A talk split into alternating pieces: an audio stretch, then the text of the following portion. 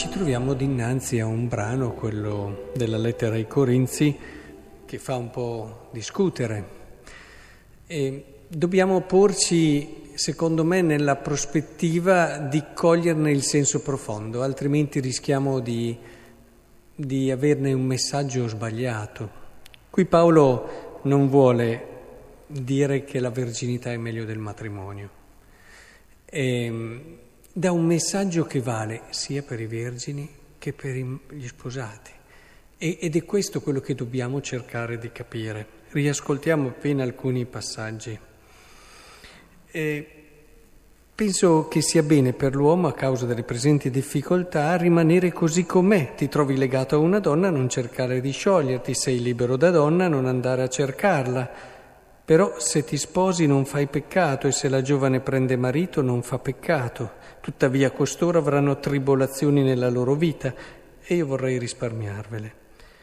Questo vi dico, fratelli, il tempo si è fatto breve, d'ora innanzi quelli che hanno moglie vivono, eccetera. Capite che qui non si sta dicendo di una vocazione o dell'altra, neanche si vuole sottolineare le tribolazioni legate allo stato del matrimonio in sé, eh, che poi si è fatta tutta una letteratura anche della vita concreta, dove magari quelli sposati dicono, eh, quando pensano al matrimonio, sapessi quante tribolazioni, è eh, beato te che... Non è questo quello che si vuol dire. Qui siamo in chiave profetica, cioè questo brano ci vuole far capire il carattere profetico della verginità. Ma ribadisco, non per dire che la verginità è meglio del matrimonio, ma per dire che questo carisma della verginità serve sia ai vergini che agli sposati. Qual è questo carisma e questo dono della verginità? Quello di lo dice tutto nell'ultima parte, il tempo si è fatto breve, d'ora innanzi quelli che hanno moglie vivono come se non l'avessero, quelli che piangono come se non piangessero, quelli che gioiscono come se non gioissero, quelli che comprano come se non possedessero, cioè cogliere che siamo fatti per Dio, cogliere che il primato va al regno di Dio, cogliere che alla fine eh, tutto passa. Passa infatti la figura di questo mondo, sono le ultime parole della lettura di oggi. È importante che noi comprendiamo che siamo fatti per il regno, che siamo fatti per Dio prima di tutto. E questo vale per il Vergine, che con il suo stile e scelte di vita dovrebbe essere così, ma non è scontato. Ci possono essere vergini che non vivono con questo spirito e si attaccano a tante cose, cosette eh, perdendo quello che è il senso profondo di questa scelta. E vale per gli sposati, che non devono buttare tutto su quel matrimonio dimenticando, dimenticando che il loro matrimonio è perché insieme possano guardare al regno.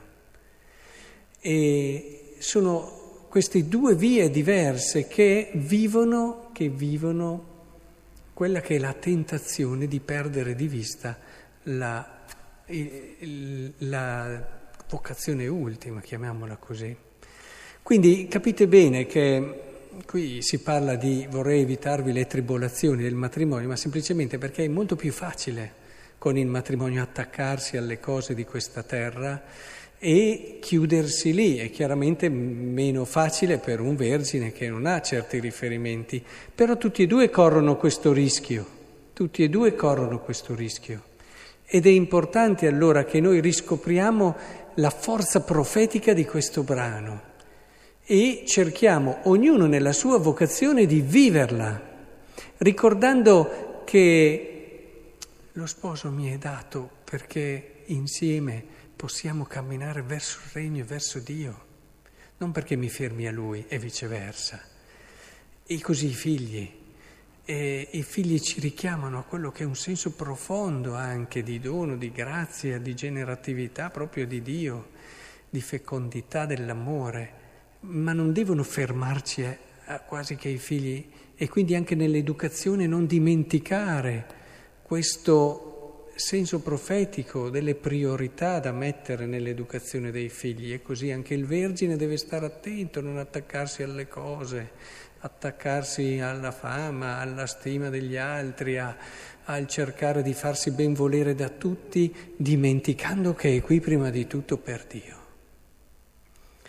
E, è importante allora che oggi chiediamo al Signore questa grazia fa scendere su di noi questo spirito profetico che ci farà vedere nel modo giusto colui che ho di fianco se siamo sposati e anche i nostri figli, colui che è quello che è il mio ministero di consacrato nel mondo perché davvero nelle mie scelte sia un segno di questa assoluto, di questa priorità, di questo essere centrale del regno.